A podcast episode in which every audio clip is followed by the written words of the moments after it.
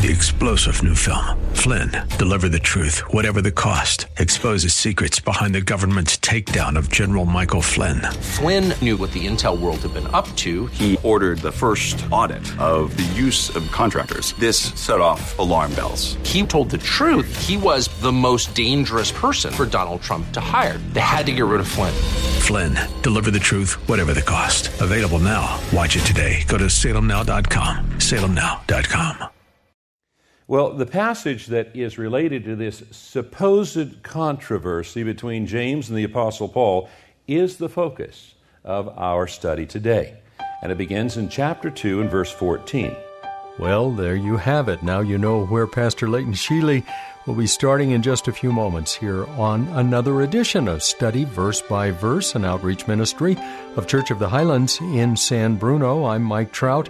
And we're so glad you've joined us as we uh, return to our study in the book of James. If you've missed any of these messages, you can find them on the website highlands.us. And if you'd like to know more about any of the ministries at Church of the Highlands, perhaps the Sunday school times and the uh, different classes that are available for all ages.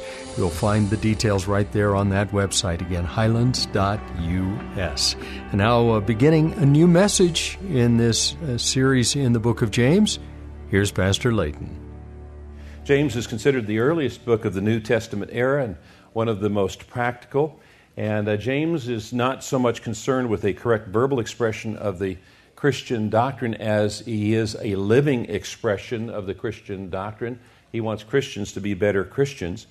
And in his first words, he reminds the, brother, the suffering brothers and sisters that they shouldn't be surprised when they go through times of testing. And he provides wisdom and strategies for them that are just as applicable for us today when we go through times of testing. Now, the introduction to James that's found in the English Standard Version reads, sometimes called the Proverbs of the New Testament. The book of James practically and faithfully reminds Christians how to live.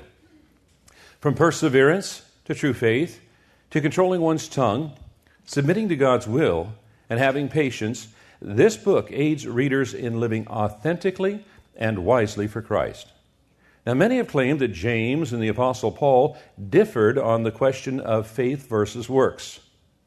But in reality, the spiritual fruit that James talks about simply demonstrates the true faith of which Paul wrote. Their writings are complementary rather than contradictory. Well, the passage that is related to this supposed controversy between James and the Apostle Paul is the focus of our study today and it begins in chapter 2 and verse 14. He's, he writes, What good is it, my brothers, if a man claims to have faith but has no deeds? Can such a faith save him? Suppose a brother or sister is without clothes and daily food. If one of you says to him, Go, I wish you well, keep warm and well fed, but does nothing about his physical needs, what good is it? In the same way, faith by itself, if it is not accompanied by action, is dead. But someone will say, well, you have faith, I have deeds. Well, then show me your faith without deeds, and I will show you my faith by what I do. Do you believe that there is one God? Good. Even the demons believe that and shudder. You foolish man, do you want evidence that faith without deeds is useless? Was not our ancestor Abraham considered righteous for what he did when he offered his son Isaac on the altar? you see that his faith and his actions were working together, and his faith was made complete by what he did. And the scripture was fulfilled that says, Abraham believed God, and it was credited to him as righteousness, and he was called God's friend. You see that a person is justified by what he does and not by faith alone. In the same way, was not even Rahab the prostitute considered righteous for what she did? when she gave lodging to the spies and sent them off in a different direction? As the body without the spirit is dead, so faith without deeds is dead. Now, concerning this supposed controversy, Bruce Barton observed chapter 2 is often cited to show that the teachings of James and Paul were completely contradictory. However, careful reading and understanding of both Paul and James will show that instead of contradicting, their writings really complement each other. First, consider the writer's viewpoints in light of the situations they were addressing in their letters. They were confronting different issues.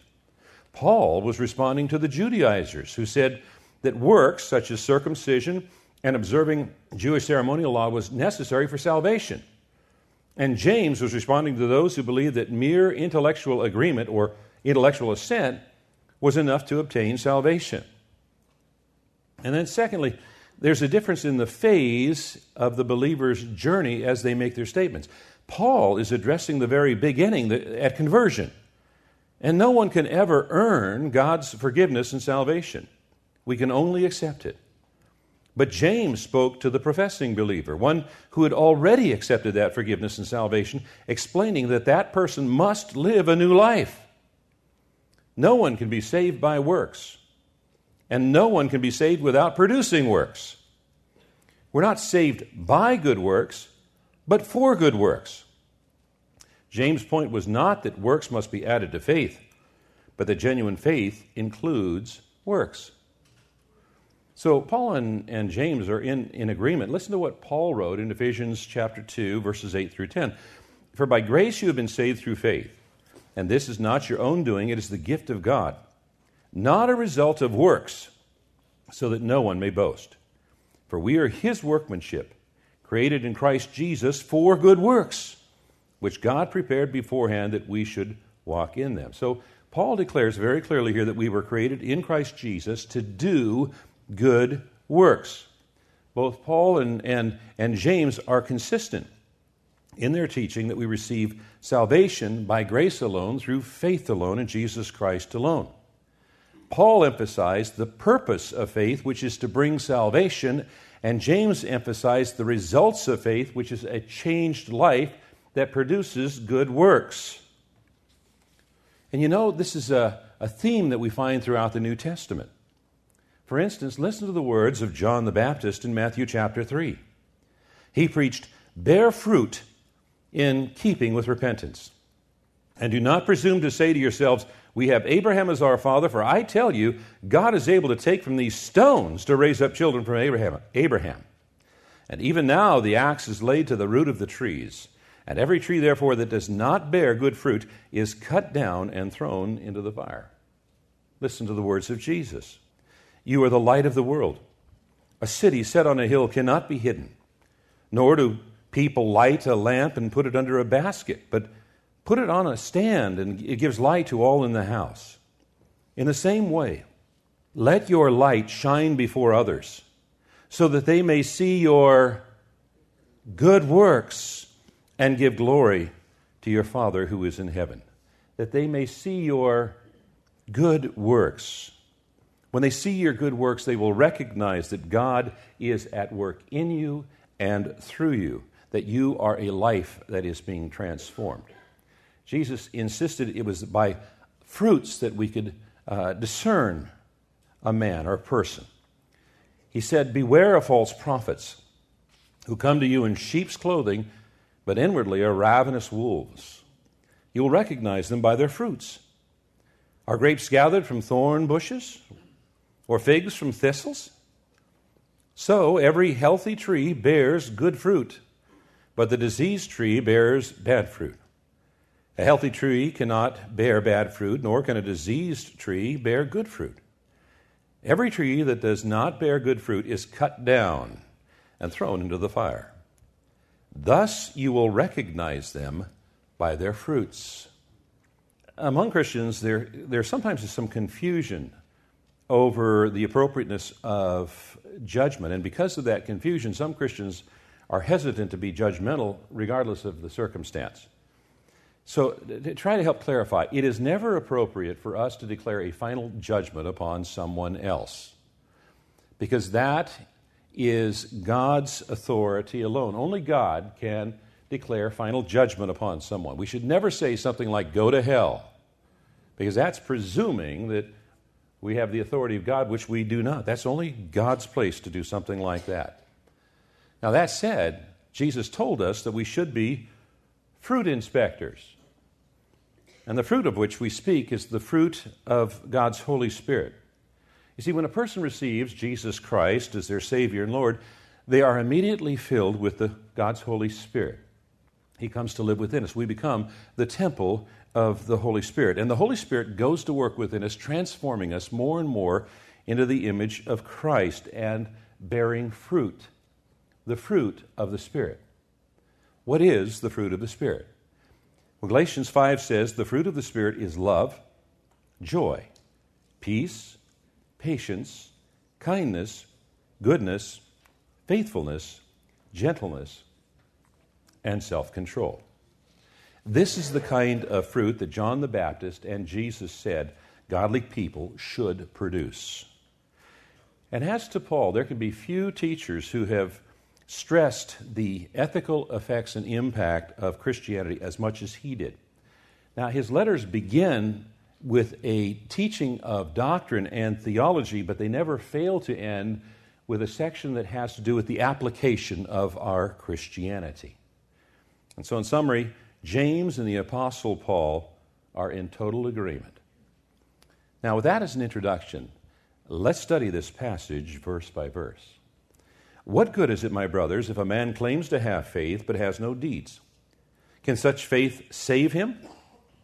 Suppose a brother or sister is without clothes and daily food. If, if one of you says to him, Go, I wish you well, keep warm and well fed, but does nothing about his physical needs, what good is it?